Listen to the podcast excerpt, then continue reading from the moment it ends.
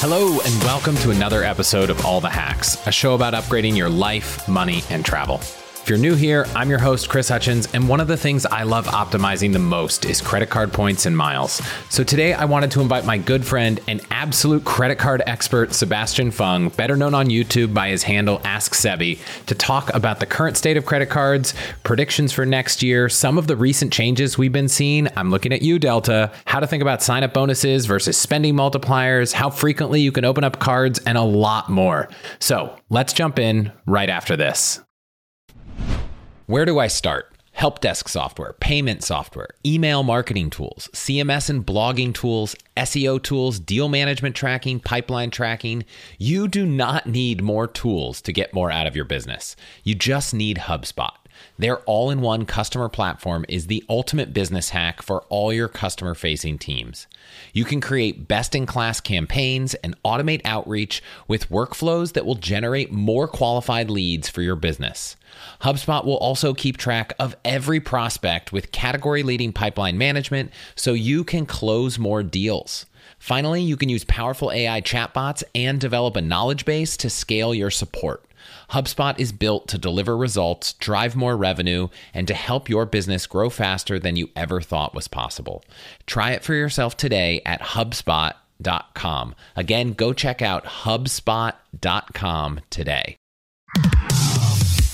Sebastian, thank you for being here in person. Thank you for having me. For people who don't know you, I gave a little bit of an intro, but tell me about how you got into this game. I kind of started my career in finance, moved into tech, did a bunch of startup stuff, and then got very obsessed with points, mostly because my player two, Mandy, wanted to travel a ton. And I was like, how do I do all this stuff without paying an arm and a leg? I think one big trip that really pushed it was a last minute Japan trip. And we paid something like twelve or thirteen hundred dollars for economy. And I'm like, wait, why am I paying so much money for economy? And then I fell into this whole points rabbit hole. I knew about credit cards before, but I was always on Team Cash Back back in the day where I was like, oh, just optimize your categories and that makes the most sense. But then I realized you can get so much more value from points and that actually moves the needle the most compared to cashback. I like cashback. I think a lot of people can benefit from it, especially if you have family and you're not traveling as much or you just don't care about that. But I think especially when you're young, points drive so much value and just open so many doors. Is there a type of travel you think is necessary for points to be worth it? I think it does lean more towards aspirational business and first class type of trips or more expensive trips. For economy stuff, I still pay out of pocket generally because the value is not there, or I get okay value, like maybe 1.5 to 2 cents per point, but it's not the astronomical 10 cents per point. So for me, a lot of it is how do I, as a P, get the VIP experience and unlock this whole thing that I didn't think I could do. Growing up pretty lower middle class, I never thought I'd be able to fly business, let alone first. So the fact that even if it's just for a few hours, see what it's like to be on the other side and experience that and see these other people who are dropping 20K on these flights. That's nice. It feels really good to sit next to someone and be like, How much did you pay? I haven't actually asked it. I don't know if you ever asked, but I've always wanted to ask. How much did you pay for that? I've done that in Bora where we were just hanging out and just talking to other people. And then some people were like, Oh, I paid 30. And then someone else was like, Oh, you guys are losers. We did it through Costco and we paid 25,000. And I was like, Oh, I didn't pay that much money at all, but I didn't want to burst their bubble. I know, but you kind of did just to open them. But next time, here's the tricks. A lot of people like the idea of points, but it's one of those things that you keep in mind, but you never really act on it. A lot of people will be like, oh, Oh, you can get a lot of value. That's nice, whatever. So it is tough to make that switch. And like that first step is always harder. So I want to come back to these aspirational trips at the end. But first, I feel like there are very few people that are as in tune with everything that's going on with the points, miles, status world. I wanted to just bring up the topic of where we're at right now. We're recording this in September 2023. Delta has just told everyone that loves flying Delta that it's going to be a lot harder to get status unless you spend a ridiculous amount of money. By this point, we probably already will have covered the major news there. But at the high level, status is changing and it has on other airlines over the past few years. Where do you feel like things are in the world of points and miles? What's happening now? So I feel like most of the airlines have told people either intentionally or unintentionally that they actually don't care if you fly them a lot. They care more so how much money you spend with them. So even if you look at United's change from the old system to the current one, it's very much contingent on you spending either a crap ton of money on your credit cards or flying a lot of them. But then it's not even economy flying. They you want premium last minute business class type flying where you might be going to the airport and paying $1,000 for like SFO to LAX. So Delta's kind of in that same realm. They have simplified the whole process a lot more but it's still very much targeted towards businesses. Even back in the day, you could get two Delta Reserve cards. Spending your way there was about 240K, but it was complicated. You were learning about MQD waivers, MQM boosts, and stuff like that. And now it's like just spend 400K and you get status or 350K. A lot of money for most businesses. Do you care about status? At least let's start with airlines. Is that something you're even trying to get anymore? So I think a lot of people rightfully don't like status for a lot of good reasons because they don't get upgrades. So back in the day, we were chasing United status. And then I think the most we ever got up to was platinum. And then we realized that out of SFO because 43 or 50% of people flying through SFO are United. So you're never going to get upgraded because there's too many people that have 1K and global services that you can chase it, but it's not going to help you as much as you think it So you pretty much want to get status with the second or third busiest airline from that airport. And for us, SFO, it was Delta. And then if you're in Atlanta, obviously you wouldn't want Delta because there's too many Delta elite members and people who like just have unlimited corporate account money. So for us, we got Delta status. We liked it a lot because we were getting upgrades for our cross country flights. We also fly during weird times, so that kind of helps. But being able to get a decent business class seat for five or six hours is nice. With the new change, I think we're kind of on the fence about how to play it. So next year, we're still going to be Delta Diamond. The year after that, I think unless we have some weird astronomical business spend, it just doesn't make sense. And then even then, it's like, well, there's an opportunity cost of should I spend all this money on this card when I can just use a Citi Double Cash or a lot of other cards where you get more value, right? We might chase American status mostly because the spend amount seems pretty reasonable for the level that we want. And then for that level, pretty much the one below EXP, so I think it's Platinum Pro, that one gets you One World Emerald status, which gets you into first class lounges when you're flying abroad. So we go to Hong Kong like three to four times a year. And if I can scroll up into the Cathay Pacific first class lounge while flying economy or premium economy, that's not bad at all. No. It's funny. My adventures with status started with let's try to chase the highest status on United because we lived in San Francisco. And then it was, well, we're really only taking short haul trips where I just don't care, or really long haul trips where we're using our points. Forget it. No status. So for the last four or five years, no status. And the one place where it started to bite us back was now we have two kids and we have an au pair. And sometimes we're traveling with five people, four seats. And the reality, we just did a trip with no check bags. But the reality is when you're traveling with four, five people with a bunch of kids, you got to check bags. And it was just an added fee. So it was like, do I want to get a credit card to cover the cost? Or there was a challenge for United, which was just in reach. It was spend $1,200 in three or four months on United. And we had a couple trips planned. So I went for it. And now I'm worried that I'm kind of getting caught up in this. For anyone listening who knows United status, silver basically is free check bags. Economy plus a check in if it happens to be available. So it's not special, but I'm finally back on that train. And now I find myself doing what I wanted to not do, which was I just want to take the easiest, most convenient flight. Now I find myself being like, ooh, can I take the United flight? Because I'm going to get free check bags. I'll just get a credit card then. I feel like that makes so much more sense. You get all the perks of silver or even gold status. I think it's because I had a United card for so long and then I just forgot to put a transaction on it and they closed it. And I was like, ah, do I have to really go back and get another new United card? It's another intro bonus. So we'll come to that. But it seemed like it fit in. So I did it. We're going to get some free checked bags out of it. But at the end of the day, the credit card can give you the low tier of status, which is like check bags. You're probably not going to get preferred seats with any cards. Not with the United cards. Delta does get you upgrades, even if you don't have status, but you're not going to get business or first. And even first is domestic first, which isn't that exciting, but you'll probably get a premium comfort plus equivalent. So I'll probably play the cards through that. What about hotels? We don't talk a lot about hotel status. It feels like in the points and miles world, it's Hyatt Globalist or forget it. I think a big part of it too is because airline status is so hard to get with credit cards, while a hotel status is given out willy nilly. So you have all these cards that give you either mid level or even higher level status. Hilton Diamond being one of the prime examples, right? You're getting a top level status by getting a credit card that runs you 450. And then I would argue that the card actually is a net positive because of all the credits and the free night. So you have all these people that have status because the math makes sense. And people that watch YouTube are like, oh yeah, if you run the numbers, it's logical. So I think the reason people people like Hyatt is because that's the one you actually had to chase and had to do, meaning that there's less people that have it, meaning that it's more beneficial because upgrades actually come to you. If you have like 10,000 people that have status compared to 1,000, that adds up, especially in the US. Internationally, though, it doesn't really matter because everyone else doesn't have status. So we'll go to Southeast Asia, like Da Nang or something, and they'll be like, oh, thank you for being Diamond and for your two stays this year. And I was like, yeah, thank you for having me because they don't see that many business travelers and their credit cards don't come with status like ours do. We've had that experience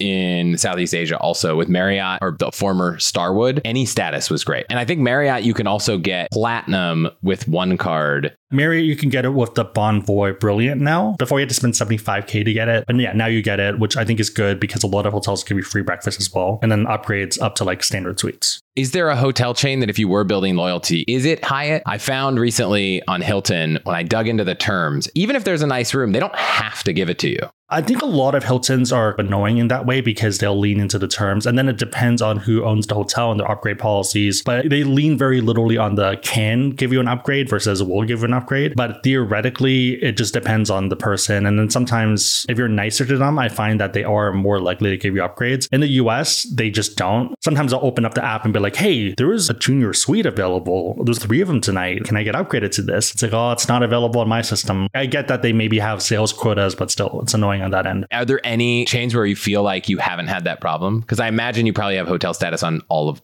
the yeah. chains. I feel like Hyatt is one of the best ones for that. That's why I like Hyatt, but their footprint's so much smaller. IHG is probably the worst with it, where even if you have like ambassador or like the top level status, they'll try to upsell you. We stayed at like an intercontinental and it was empty. It was during Christmas in Houston and they were just trying to upsell us rooms. We were like, oh, can we get a tour of it? And I was just filming the room. So I'm like, still get a free review of the room out of it. But then it's like, yeah, that'll be an extra 200. Isn't this nice? I'm like, I think your hotel's not that busy. It's Christmas Eve. Why are you trying to upsell me? And so if we look ahead, because I feel like you have a pretty good sense of this. We'll start with status and then we'll move into credit cards. But where do you think 2024, what are we going to see? Are we going to see lots of big changes to programs? Do you think they've all made their changes recently, focusing airlines on spend and hotels, I guess, haven't really made too many changes? Is anything changing? American can be really smart here and they could actually even do campaigns where they bring Delta people over and convert them really well. So I think they should do that, but they're not doing it. United's in a good spot where they're like, we don't really care. I wonder if Delta will backstep the decision but I feel like they won't. So some people pointed to the fact that like they did make some changes because people complained and petitioned and that it took two years or something. But I'm like, is it really worth your effort doing it? Number one. And number two, even if they do make a change, it's probably still going to be like a mid step where it's just not going to be good for you anyways. So I think there are a lot of people pushing for change and telling people to call the board of directors, but it feels like a fiduciary move. They made a decision that makes sense for the company. I've heard the argument that Delta has the best product, like the best hard product on the plane, seats, service, amenities, everything. And so they can kind of afford to do this because if you live in Atlanta, are you really going to change what you do? And then American doesn't have the best product. And so they're like, we're going to make our program work for anyone. And Delta's kind of like, look, we're really good. We don't need as easy of a program and it might work. And I think it will actually attract the people they want because even if in the diamond ranks, there are a lot of people that have status. So by moving the bar higher up, that means there's less diamonds, but probably more people that are higher off with businesses that spend more money that want to buy these tickets who spend a lot on their credit cards. So it kind of just works out for them where they have a better experience within the diamond rank. So not everyone here is focused on status on hotels or airlines, but I think a lot of people here are focused on credit cards. What do you think is changing? The only big changes recently, and I say big, like if I look look back over 2023, I don't feel like there was a lot that changed in the credit card game. But what do you think? I feel like it's mostly the Venture X coming into the ecosystem and then disrupting everything. And now that Venture X business, kind of disrupting it on the business side. I would argue that even that card's actually the best business card out there if you can use the credits and points and stuff. I think we probably at some point will see a bit more devaluation over there because it's kind of the Chase Sapphire Reserve strategy where you come in, break down doors, but then you have to take a few steps back afterwards and either increase the annual fee or decrease some benefits after you get the market share. I think Citi is the big question mark that a lot of people have because they got rid of the prestige card and they haven't really been in this travel ecosystem. For a long time, they were actually in first place and the platinum pushed past it. I think back in like 2017, all the consultants had the Citi prestige because it was like an amazing card where they had this fourth night free perk. And if you were traveling for four nights every week, you would actually just get a ton of statement credits and kind of free money through your credit card. So the question is whether they're going to try to come back into the top three or whether they'll try to go for the top again and how they play that. It seems like Citi has, there's rumors that a new card is coming. Yeah, the Strata Elite and Strata. Yeah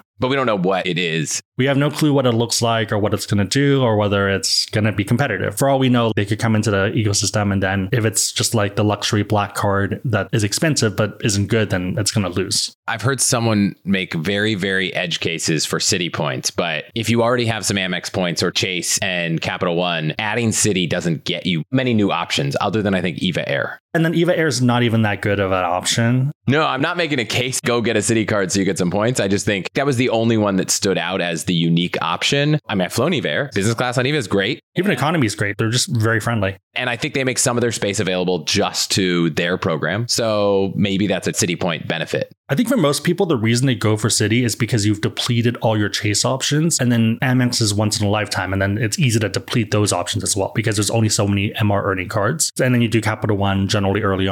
So Citi is that next logical step. And the fact that they do have some pretty good cards of catch all options as multipliers, double cash being the good 2x equivalent. Yeah. And then the Citi Premier is also surprisingly good as a workhorse because it earns 3x on so many categories. Gas is a big one that a lot of other banks just don't focus on or they know that it's going to be a money loser. So they just don't really focus on it at all. And the fact that Citi Premier earns a 3x on it and it's uncapped is pretty good. For any cards we talk about, if you go to allthehacks.com slash cards, you can find the links for all the cards we're talking about, except Citi. We don't have any partners there, but you do. So if anyone here wants to get any of the cards that we're talking about, obviously support me, but also if it's a Citi card, I'll send them your way. AskSebby.com. Again, AskSebby.com, A S K S E B B Y.com. We'll put the link to that in the show notes.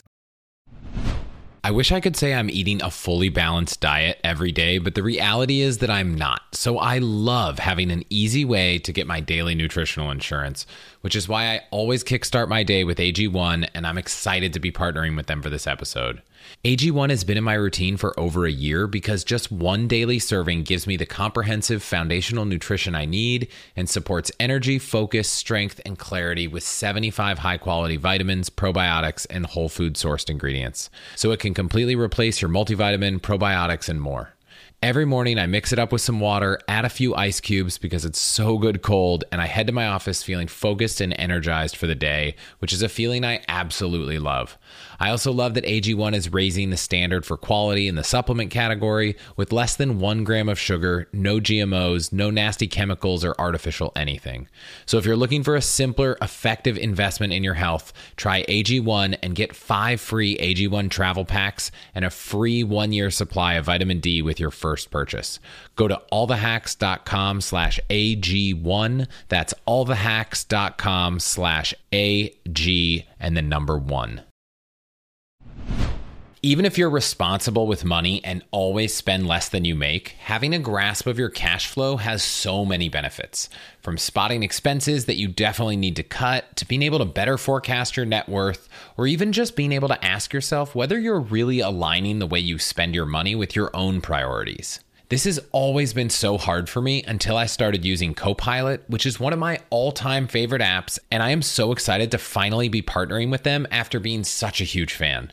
Copilot makes it seamless and easy to track your spending and ultimately boost your savings. I've tried dozens of apps that do this, and Copilot is the only one I've kept using. You can link accounts at over 10,000 institutions, and their automatic expense categorization is the best I've used, with custom Amazon and Venmo integrations to make it even better. You can completely design your spending categories and easily set up rules to auto assign transactions to them in the future. Thanks to Copilot, I've never had a better grasp on my spending and cash flow, which, by the way, also means I can leave less money in our checking account and more somewhere else where it earns a lot more interest. So, for the best app to track your spending, subscription, and investments, go to allthehacks.com/slash copilot to download Copilot and use code HACKS2 during onboarding for a two-month free trial. Again, that's allthehacks.com slash copilot and the code HACKS2 for a free two-month trial of my favorite personal finance app.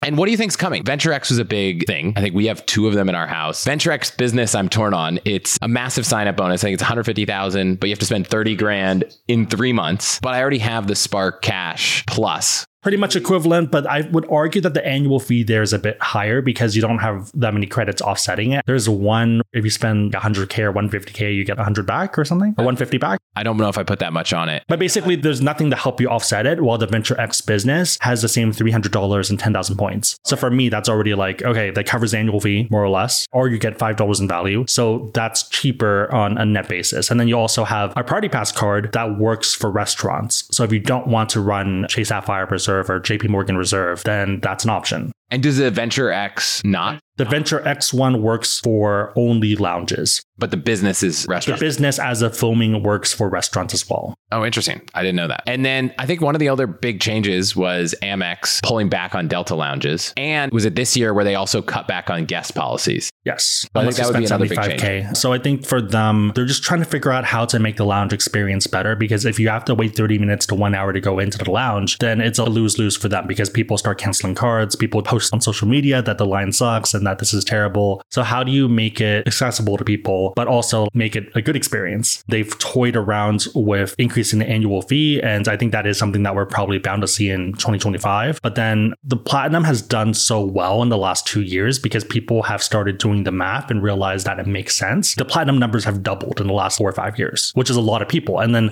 the lounges have not kept up to that. And then also a lot more people are traveling now. There's also younger people who might be getting it because of the perks or the flex on people and stuff. So it's just a lot of people have the cards and the lounge side has not kept up. So, aside from lounge changes, what do you think happens with cards next year? In a year from now, when we're catching up, what is going to be the Venture X thing we talked about? I think a lot of people don't like high annual fees for exchange of credits, but I think that's the most logical move for issuers and everyone. It feels like the most win. What I mean by that is, let's say you have a card that has an 850 annual fee, but you have like 1200 in credits. So some people hate that because they're like, well, I can't use all these credits because I think we're conditioned to want to maximize everything. But the goal isn't necessarily to use every single credit. It's to get enough value that you maybe break even from the credit card. So all the other perks and the multipliers of the card end up just being value on top, positive expected value from it. So I think we're going to see more of that. Probably Citi's going to push that, but I think that's the, the most logical move because issuers make money. They probably have a bit more room to give you better multipliers too. And then for the people that would benefit from those credits, it's also a win because you might come out ahead. For the platinum card, if you live in certain cities, if you don't use certain products, you might actually be losing money or you might be paying that two or three hundred dollars in order to get the card for lounge access and the other perks. But there are people that live in New York and the Bay Area who already pay for Equinox where they come out ahead. They're like, wait, I use all of these services. I use Uber, I use Equinox, I shop at Saks enough that I can use the credit. I think we're going to see more of that, which might end up pissing some people off, but it's probably a net positive move. I wish I used Equinox so that I could get the value. I'm pretty confident that just starting to use Equinox is going to not be a net savings.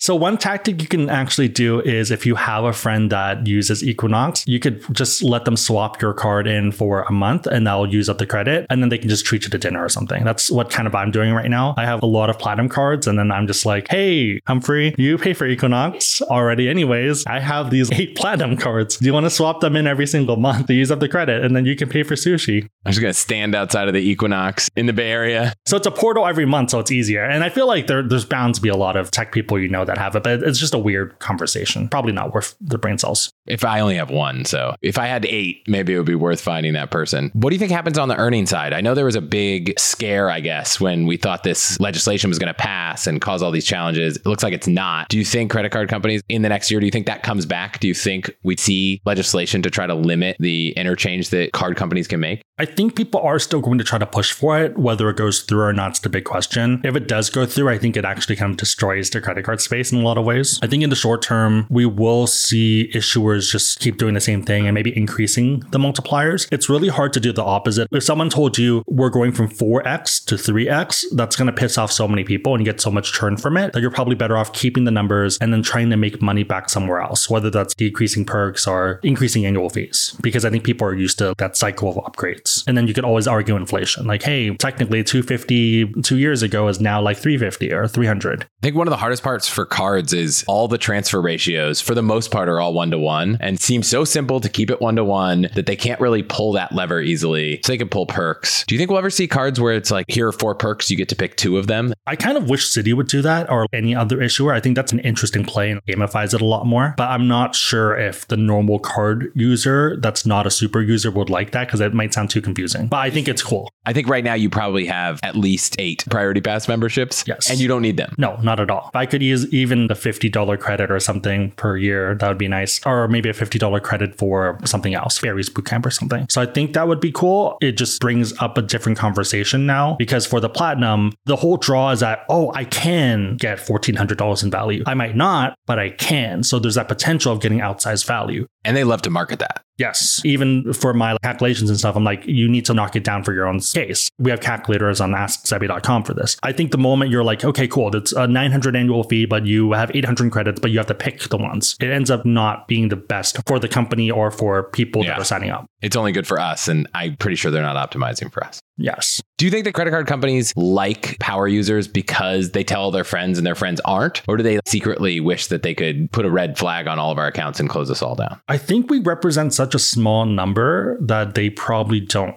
care. I think it's reminiscent of the casinos where there's people that count cards, right? You actually want people to think that they can go in and count cards and movies like that to propagate. The average person, even if they mentally can do it, they're not going to spend the time to learn how to do it or they'll think about how to do the process. So by having this whole thing like, oh, you can get money, but maybe they don't do enough research, then they end up losing. But the people that watch videos and read blogs are probably already a lot ahead of everyone else. We talked about how you have eight platinum cards, which is a little crazy. And I think one of the things that people often miss about the game is we get so caught up in, well, which card is going to give me the most number of points for how I spend my money? And don't get me wrong, I've created a tool where people can actually go in and put their spend in and figure out the right optimal use of cards because at the end of the day, no one wants to leave points on the table. However, when I think about it and I just start doing the math, even with the best card, if you could have a 5x points on everything card and your return was 5x, welcome bonuses seem to be better than that almost always.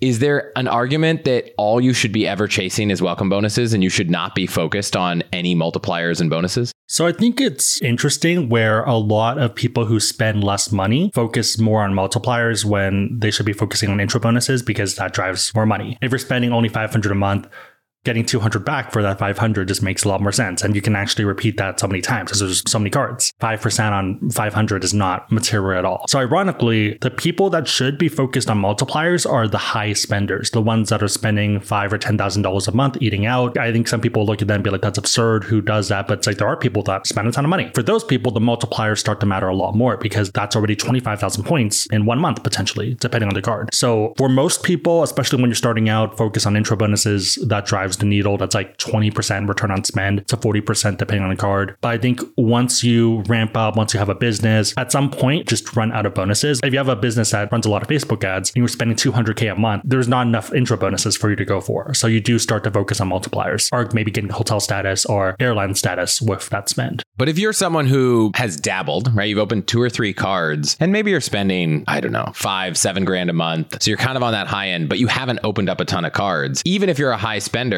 if you've only opened up a few cards in your time, it probably makes sense to focus on intro bonuses. I think so. I think you can argue that one a lot more because like you're in that weird mid spot. But for me, intro bonuses, especially travel ones, just drive so much value. Would you rather spend maybe three or four months of spending to get the same bonus or maybe one month? And especially if you are trying to time towards like a honeymoon or any other like big endeavor where you need a lot of points, it just makes more sense. So to me, I think intro bonuses are the focus, especially when you're young and you have time to manage stuff anyways. If you have kids, then obviously maybe that's not worth your time. I would push back and say if you're going to spend the time to figure out what card earns the most points, you'd probably be better off just getting another card. Unless you've played the game so heavily that you're out of cards, which you probably are.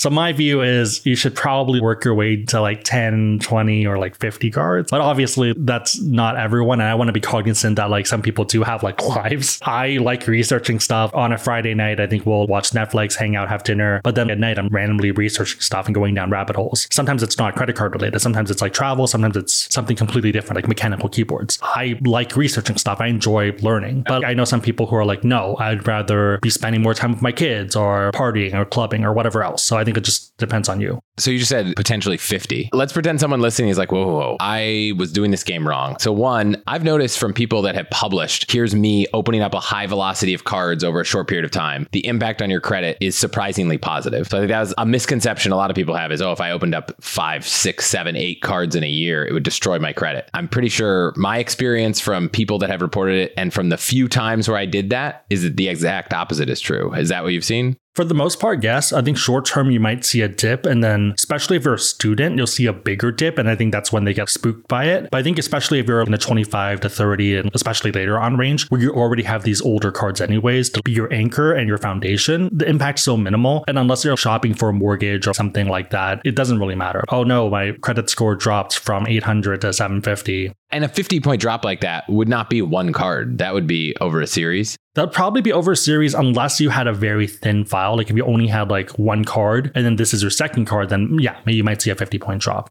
And so, how would you think about that sequence? If you were someone that's like, okay, let's get a card a quarter this year. I think earlier you referenced Capital One might be early. Is there a high level version of how you would think about where to start? I generally think of it as stages. So Chase being the first off set of stuff because of Chase 524 and how they limit cards. And then also their business cards are pretty lucrative and you can get a lot of them while you're under 524. And we've talked about this at length just for anyone who's new to 524. When Chase looks to approve you for a card, and it's not a published rule, but everyone has seen it work. If you open more than five cards in the last 24 months across all issuers on your personal report, they're going to stop you. So if you've opened five and you try to open a business card, they're going to say no. But if you open a business card, it doesn't show up on your personal report on Chase. And so you could open up five business cards and then open up a personal card and be okay because the business card is not going to show up from Chase. It will from Capital One. Yes, and some other issuers, but most issuers don't. And then once you're at 424, you go down the ink list, especially if you have an EIN and different options there. You can technically get a lot of ink bonuses from each of your businesses. You have a whole business channel on YouTube that I bet people can go deep down a rabbit hole. Ask Sebby Business. And so I think a lot of people would be surprised that they probably do something in their life that would qualify them for a business card, even if they're not running a business with employees. So that's definitely something to look at. So Chase is kind of where you start because of their kind of application rules. So application rules and also number of intro bonuses and then the value of intro bonuses. And then the fact that a lot of their cards have downgrade paths and no annual fee options. And also a lot of the ones that don't are just keeper cards. So ones where you get value every year by keeping it. Hotel cards being one of the best examples of this. After that, I would do Capital One, mostly because they can be pretty hard to get approved for if you have very high velocity and you have a lot of cards. So there are people out there who have an 800 credit score who make two, 300K, but who will not get approved for the Venture X because Capital One knows that you're not profitable. So you generally want to get your foot in that door early on. SavorOne, Venture X are all pretty good cards for that. They also just make sense. They're good cards by themselves. If you hadn't opened a lot of chase cards and you're sitting at 024 or 124, would you make a case to maybe start with a big bonus on a Venture X up front? That's one of the few issuers I would consider burning a 524 slot for, but I'd probably still go through Chase personally, but depends on you. And is it as simple as Chase 524? If I'm at 124, can I just go open up four cards in the next 90 days? You generally want to get a new card, I would say every one to three months, and then for business cards every two to three months. So you kind of want to half it out based off what you're trying to do. IHG Premier, World of Hyatt are all pretty good cards. Boundless is interesting, especially if you want to in the future upgrade to the Ritz card, which is another rabbit hole. United cards are good for the bonuses and downgrade paths and perks if you want free checked bags. Aeroplan's just a really good bonus, but doesn't have a downgrade path. But yeah, there's like a lot of cards you can get that just provide a lot of value. I think Chase is probably the issuer with the most six figure bonuses. It's always Chase. And then if you look at bonuses across the board, who really has a lot of bonuses? It's American Express and Chase. That's why you want to focus on Chase early on because you want to get those bonuses. And then a lot of the bonuses are also on a 24 month clock where if you don't currently have the card and you haven't got the bonus in 24 months, you would actually be eligible for that bonus again. So a lot of people start off Chase, go through everything else, and then you can circle back to Chase. One thing that I think you'll find if you get to your fourth or fifth chase card is you might get denied right away. And you can often, at least in my experience, call up. And the denial isn't that they don't want to give you the card, it's they just don't want to give you any more credit. And you could say, oh, well, can you move some credit over from this other card I have that has a $25,000 limit? You just put 10 there and bring 15 over. Yeah. So Chase generally wants to give you about 50% of your income as your total credit limit for them. That's what they're willing to risk. So if you make 100, then among all your Chase cards, total limit should be around 50K. So you can also carve room, which is what I call it, where you intentionally decrease credit limits to just make it easier to get approved. So like, let's say if you have a 200K salary, you know that your cap is 100K. If you already have 100K and you're not using all your credit limit anyways, why not just decrease one of these cards by 5K? Can you do that? Can you just ask them for a credit decrease? Yes, you can. And then that makes it easier to get approved. Obviously, some people will be like, I'd rather call in. I don't, oh, getting credit limit decreases are dumb. Why would anyone do that? I guess someone who doesn't like calling in and waiting on the phone and stuff, I'd rather just send a message saying decrease my credit limit by 5K. That's immaterial to me. And if it makes the approval process easier, then that's a win. Do you think there's an argument of that actually working more often? My rationale is that it's lower risk because I think anytime you have more eyes on your account, it's a negative thing. So I don't want to have to call in and then ask them to move limits around and then have someone be like, why does this guy have 12 chase cards? Maybe that's another risk flag. By me decreasing the limit, then it's the algorithm approving me. And to me, that's just lower risk. So you go Chase to Amex, I'm guessing. No. So you do oh, Chase, oh, Chase to Capital One. Capital One. And then I would say Citi, Bank of America, Barclays are all kind of in the same zone. After Capital One, you can make the argument for US Bank. And there's not that many cards unless you're on Team Cashback, basically. And all the ones you mentioned, Bank of America, Barclays, US Bank, are they all cashback?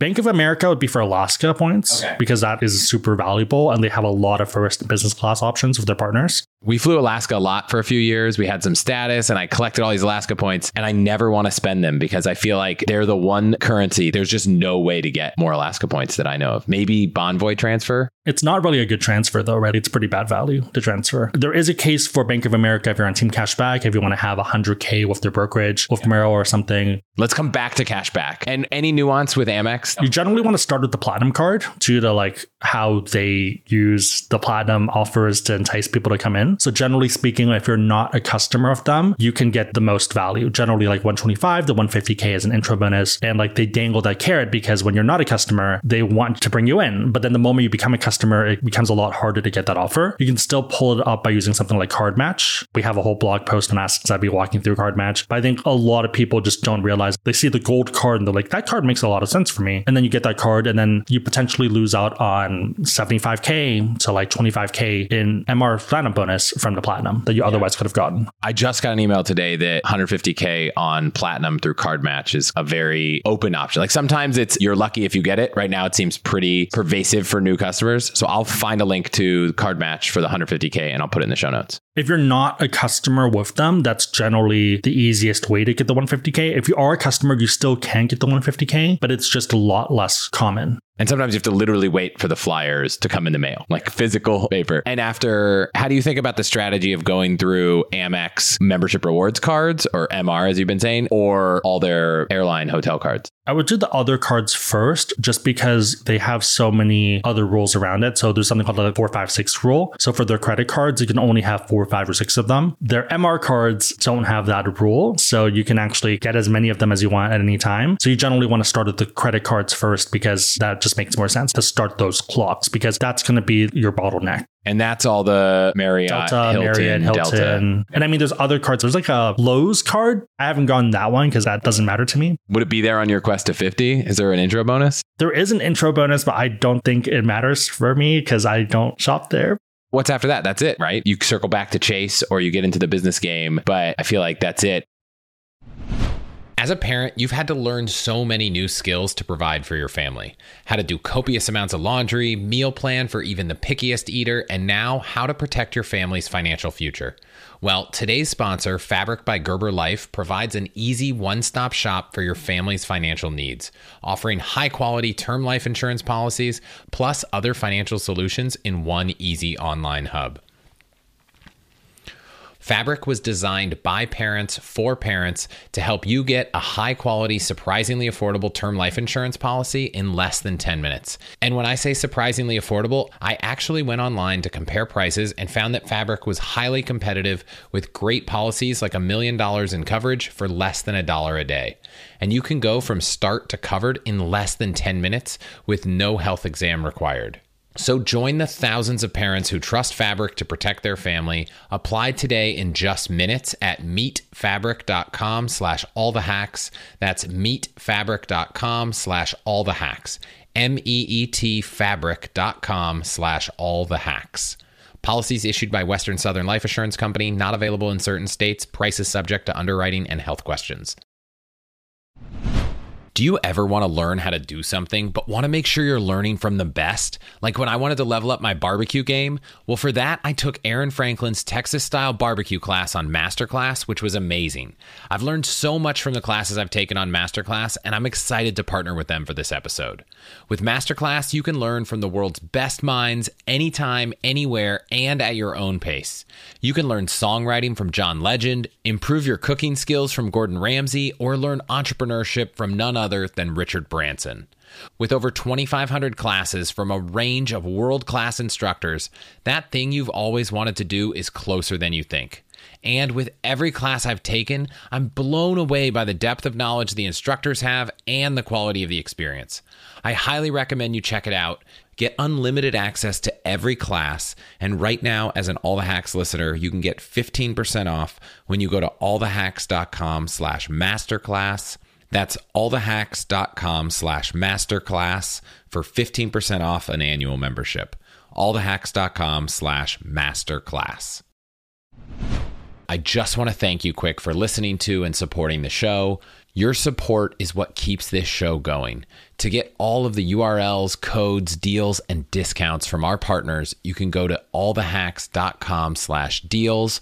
So please consider supporting those who support us. We didn't talk about Bilt at all because as great as I think Bilt points are, there's no welcome bonus. There's a secret welcome bonus that exists technically if you sign up, and then oftentimes in the first five days, they'll let you earn up to 50K points. You get 5x points. And first they announce that it's official, and then they announce that it's random and it's not official. So I don't want to promise it. But if you want a card to earn 3x points on dining, great. But if you pay rent, it makes sense. I would still put it on the back burner after American Express, though, or maybe like at the same time as American Express. The rationale being that the multiplier sounds nice on the surface, but if you're someone that's a low spender, you're better off using that rent to help hit intra bonuses. If you're someone who doesn't spend that much on everything else, but you're paying New York or Bay Area or anywhere rent, that 500 or 1000 or 2000 in spend, you can earn 1x. That sounds great, but you're better off just literally hitting a full on intro bonus and paying like maybe 2% in fees, if that makes sense. So you're arguing that because the intro bonus is so big, let's use a practical example. Let's say you live in New York, your rent is 4K. You could easily use that 4K to hit the CSP intro bonus of 60K points. If you put on the Bilts, you're getting 4,000 points. So you're looking at 60,000 points versus 4,000 points. And the fact that most intro bonuses are repeatable, you're going down the intro bonus list. And going for an intro bonus each month, even if you have to pay $80 in fees, on one card, you're paying 4,000, you're getting a 60,000 point bonus and spending $80 in fees. And on the other, you're spending 4,000, you're getting 4,000 points, but no fees because the net amount is positive. Even if you use enough credits to offset the fees you're paying, it just makes financial sense. Like the math works out. Have you done the math? What is a average percent back in points for intro bonuses? I would say for cashback equivalent, probably about 20 to 30%. For travel stuff, 30 to 80%. Southwest ones, we've seen some pretty crazy offers there because they also have just like lower minimum spends oftentimes. Business tends to be about 11.1%, give or take. So when you say 2025, you mean it's kind of like if your Amex Gold card earns four points per dollar on groceries, for the amount of money you spend on the intro bonus, you're earning effectively 25 points per dollar. You could say that, yeah. I mean, it's it's different per card, and if you spend money past the intro bonus, it's not the same. But the argument, so for dining, it still makes sense that intro bonuses are better, but that's still 4x. With Bilt, you're only looking at 1x. That is a pretty big difference to me. I think that makes sense. That was a lot. I think people have probably been convinced, at least, to look into the intro bonus game a little bit more if they haven't. What's the cap? How many cards are you at? North of 50. And no problems. When you were in that home stretch doing the last 40 to 50, you were still getting approvals. That's why American Express was towards the end. I think if you actually map out things properly, you can easily do that. It's not a problem. In terms of managing, I think some people will be like, oh, that's a lot of work. You can automate a lot of it using either code or just building your own stuff. Or even if you want to keep it very manual, you can set a lot of the dates around the same time. So, for example, all my Chase cards close on the first of each month, or as close as I could make it to the end of the month, because everything just closes there. And then all my Amex cards close mid month. And why does that matter? Mostly just to make your life simpler. If someone's like 50 cards, how do I deal with paying these off? But you're not using all 50 regularly? I'm not using all 50, but I'm saying just mentally, if it's weird for you to be like, I don't want to look at my cards every single day of a month, potentially for some weird fraud charge or something, it's just easier to maybe set like one or two dates in a month as dates that you even look at stuff. But you don't need to use most of the cards. I just link all my cards. I use Copilot, but you can use any other tool. Link all your cards and you'll see all the transactions come up. I don't think I've reviewed my transactions on the card issuer sites for a while. So I think that also works if you have an aggregator. But yeah, for the most part, I think it's a lot less stressful than you think it is. I think if you're coming from zero cards or like three cards to 50, that sounds very intense. But if you're someone who's already at eight to 10, you're used to it at this point. It's like going to the gym. And so 50 cards, that's easily, I've got to assume at least 75,000 points per bonus. Give or take, yeah. To be fair, a lot of the bonuses were easier to get back in the day as well. Bank of America was substantially more lax with their intro bonuses and like how many cards you could get. Any other things to keep in mind, especially on Amex when it comes to how many times you can get a bonus? So it's technically once in a lifetime. I think there are some form inklings saying that maybe it's once every 10 years, but I just don't want to rely on an exception. For most people, I would lean towards American Express towards the end unless you know that you don't want to get that many cards because not everyone does, or you're just a very high spender. Like if you're a food reviewer in New York and you spend 10K a month, then yeah, the gold card probably works out for you. And so we said we'd talk about cash back briefly. If someone's thinking, this is great, I want to earn a lot of value, I want to open cards, but when it comes to using my points, I just find that I don't get the value I want. And if you're ending up using your points to just book in the travel portal on Amex or Citi, is it even worth playing the points game or is it worth considering cashback cards? You still can go for intro bonuses because it's the same math that drives the needle the most. Setup wise, you might be looking at different cards. So I think Chase still kind of works pretty well for cashback. Bank of America is another consideration now because they have like these really good cards that you like earn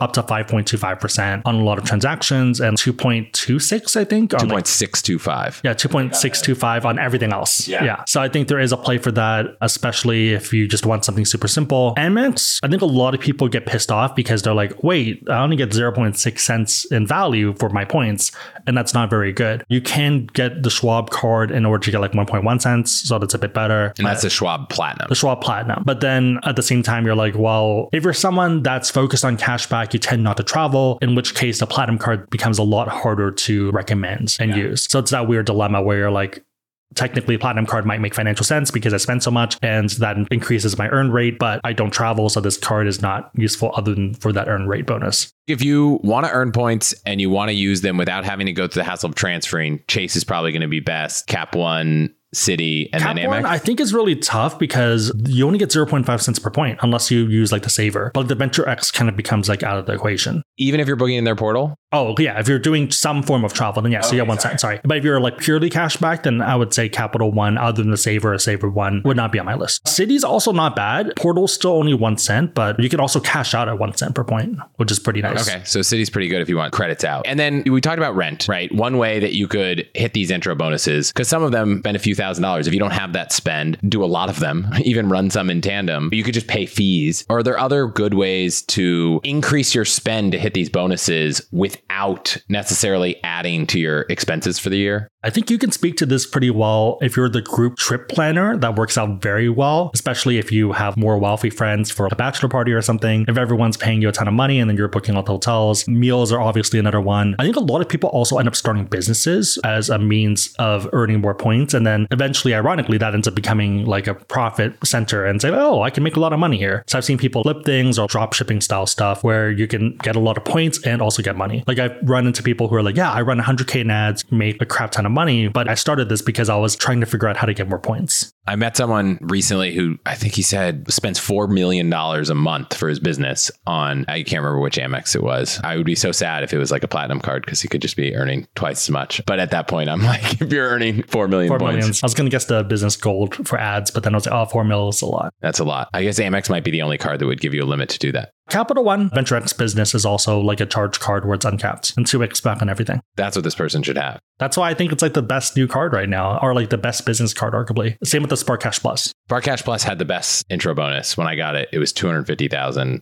it's just the fact that it's uncapped because Amex, unless you're doing like 5K plus purchases, then you get 1.5X on the platinum business. But everything else is capped off, like the blue business plus, that's only 50K. You're going to burn through that. If you're a high spender, Amex doesn't have a great everything card. Surprisingly. Okay. So we talked a lot about earning points. We talked a lot about what's coming. Let's talk a little bit about how we use them. I think the two of us have gotten a chance to do a lot of exciting international, maybe some domestic aspirational trips. If people are sitting on points and thinking, what are some amazing ways to use them? What what are some of your favorites and your highlights, whether it's airline cabins, destinations, or specific properties? If you have a player two, you should probably ask them where they want to go. That's a good starting point because for a lot of people, that's how they actually convert their partner to get into credit cards because they're like, why are you focused on these points? This sounds dumb. But when you take them to the place they want to go, they're like, oh, this is really nice. Wow, why were we flying economy before when we can fly business? I lean more towards hotels still in terms of value because I think you get so much more time there and also you can have two people. Flights are fun, but they feel so much more finite. I think Bora Bora Maldives are obviously the go-to ones. And I think some people argue it's a bit overrated. As someone that likes to snorkel and enjoy the water, I really like it. And I think the fact that I can check it off the bucket list is fun as well. No Seychelles yet? That's on the list for 2024, the new Waldorf. Oh, we did two Hiltons there. I don't know if they're both still there. I think we were looking to that initially. And then when we heard that the Waldorf was opening in 2024, I was like, oh, okay, let's just do that instead. Some of those aspirational stays have been great, but even domestically, I feel like you've been done Ventana, which is one of the best values of Hyatt points out there, despite being a lot of Hyatt. I think that one's an interesting one. It's not for everyone. Like I've heard you either love it or you hate it. So I like it because it's a means for me to reconnect with the environment and get away from everything as someone who's like constantly connected to technology. I, I grew up camping and doing a lot of that stuff. So it was the closest I could get to that while still keeping Mandy happy because Mandy just does not like outdoors stuff for whatever reason. She's also sitting there right now. I think that was the closest she got to glamping, which is kind of funny and also sad.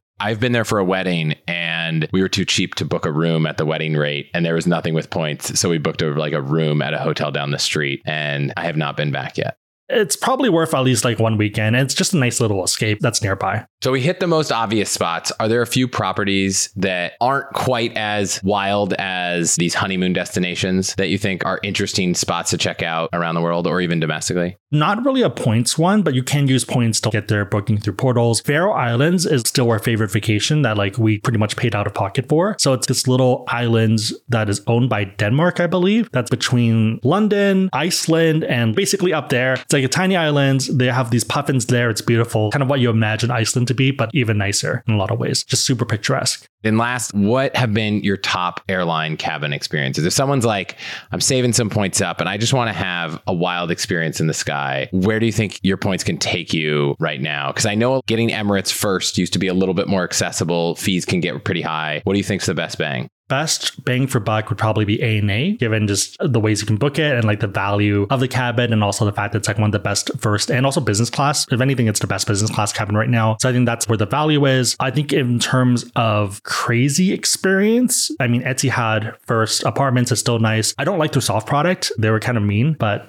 it's fine. But their hard product is nice. It's like very big. And where can you get Etihad? American's probably the best way. Or you can book through, I think, their points, but it might not be that advantageous. They used to have more routes, but then since the shutdowns and stuff, the routes only recently opened back up. So I think London to Abu Dhabi, or is it France to Abu Dhabi, is the main one right now that has the new cabin. And American points pretty hard to get. Is your stash of American points just American cards, or how did you build up an American balance enough to do it's that? It's mostly American cards, and we don't have that many anymore. So sometimes we actually even buy it if the math makes sense. So they'll have promotions where they'll be like, we'll give you an extra 40% points. So for us, I'm like, okay, cool. So that means I can book first class for about $2,200. I'm like, that still makes sense. There is a stage where if you're comfortable, especially if you're reviewing stuff, there is a case of buying points because at a certain point, you do run out of points. I watched someone do the math on Wyndham points. Wyndham points using to book a Vacasa, you can get some good deals. But at times, and I think recently there was one of those times where you could book Wyndham points for less than a penny a point. And so to transfer your points to Wyndham was actually a worse deal than to redeem them for statement credits and just buy the Wyndham points. Same thing with IHG, where like their points are terrible value wise, and like there's almost no use case where you're getting at least one cent per point. So you're better off either just booking through the portal or just like cashing it out. But that's also why I'm wanting to switch from Delta because I have a lot of business spend anyways, and I'm going towards status. For my end result, do I want to have, let's say, 200,000 Delta miles or do I want 200,000 American? An American has so much more value while I'm sitting on an astronomical amount of Delta miles because I haven't had a good use case. I've been waiting for Delta flash sales to come back and they just did. But other than that, I don't want to spend 400K for business class one way flight. So if someone's listening and they have half a million Delta points, how do you use Delta points to get good value?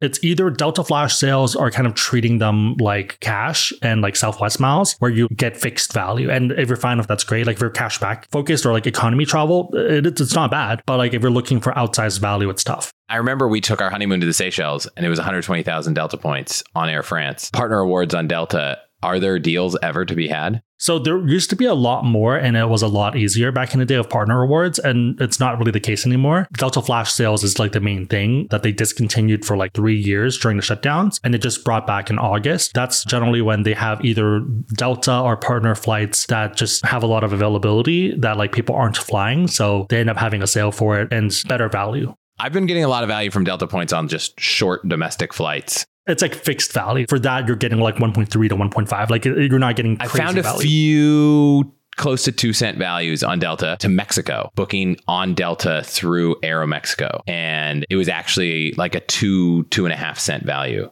even in business. There is also another trick that I think I haven't talked a lot about because I wasn't sure if it was a good idea. But if you actually don't fly from the US, if you leave from Mexico, you can still get good value from business class on Delta. On Delta. Booking Delta through partners. Okay. So like if you flew to like Mexico City to fly some other airline to like Korea or something, then it's not going to cost you 400,000 points. It might only cost you like 100,000 points. So if you live in Texas, it might be a good deal. Get to Mexico City and go. If you live on the West Coast and have kids, it might sound like the, a nightmare. I don't think I would do that if you had kids. It's not on the table. Any other cool deals, hacks like that you know in the Miles world that you want to share before we take off? Nothing I can think of too much right now. Yeah, I think for the most part, that's it. This was so awesome. If you want any links to any of the cards we talked about, you can go to allthehacks.com slash cards, except a few. Sebastian, let people know where to find those and everything else you're working on for Citi cards or for other cards where you want to run the numbers and like play off the calculator, we have that on asksebby.com. You can find me on YouTube at Ask Sebby and then Ask Sebby Business. We'll link to everything in the show notes. Sebastian, thank you so much for being here. Thank you for having me.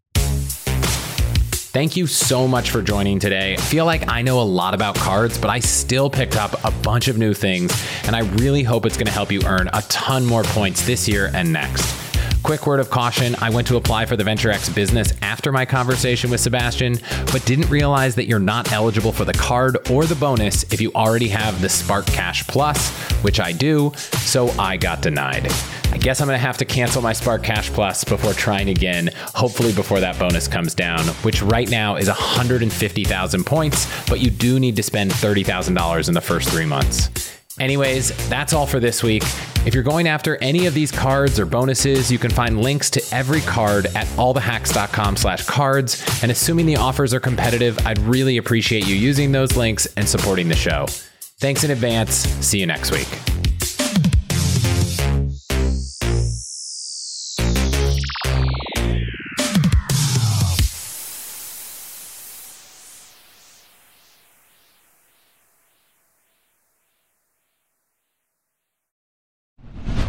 What's the best way to help you and your finances thrive? The answer can be overwhelming with all the financial misinformation out there. So I want to talk about an amazing resource, the NerdWallet Smart Money podcast, where every week NerdWallet's in-house experts and financial journalists set things straight and help you make smart decisions with your money. The nerds have already helped me get smarter about saving money on groceries, avoiding some of the latest financial scams, and boosting my credit score since it's actually been going a little bit up and a little bit more down lately as I've been taking advantage of a few recent credit card offers. They also explain the real impact that the latest financial headlines could have on your life so you'll get the clarity you need to make smart decisions with confidence. Weekly financial check ins with Smart Money help you spend more time doing what matters and less time worrying about what doesn't. Let NerdWallet's trusted experts untangle today's web of financial misinformation. Listen to NerdWallet's Smart Money podcast on your favorite podcast app. Future you will thank you.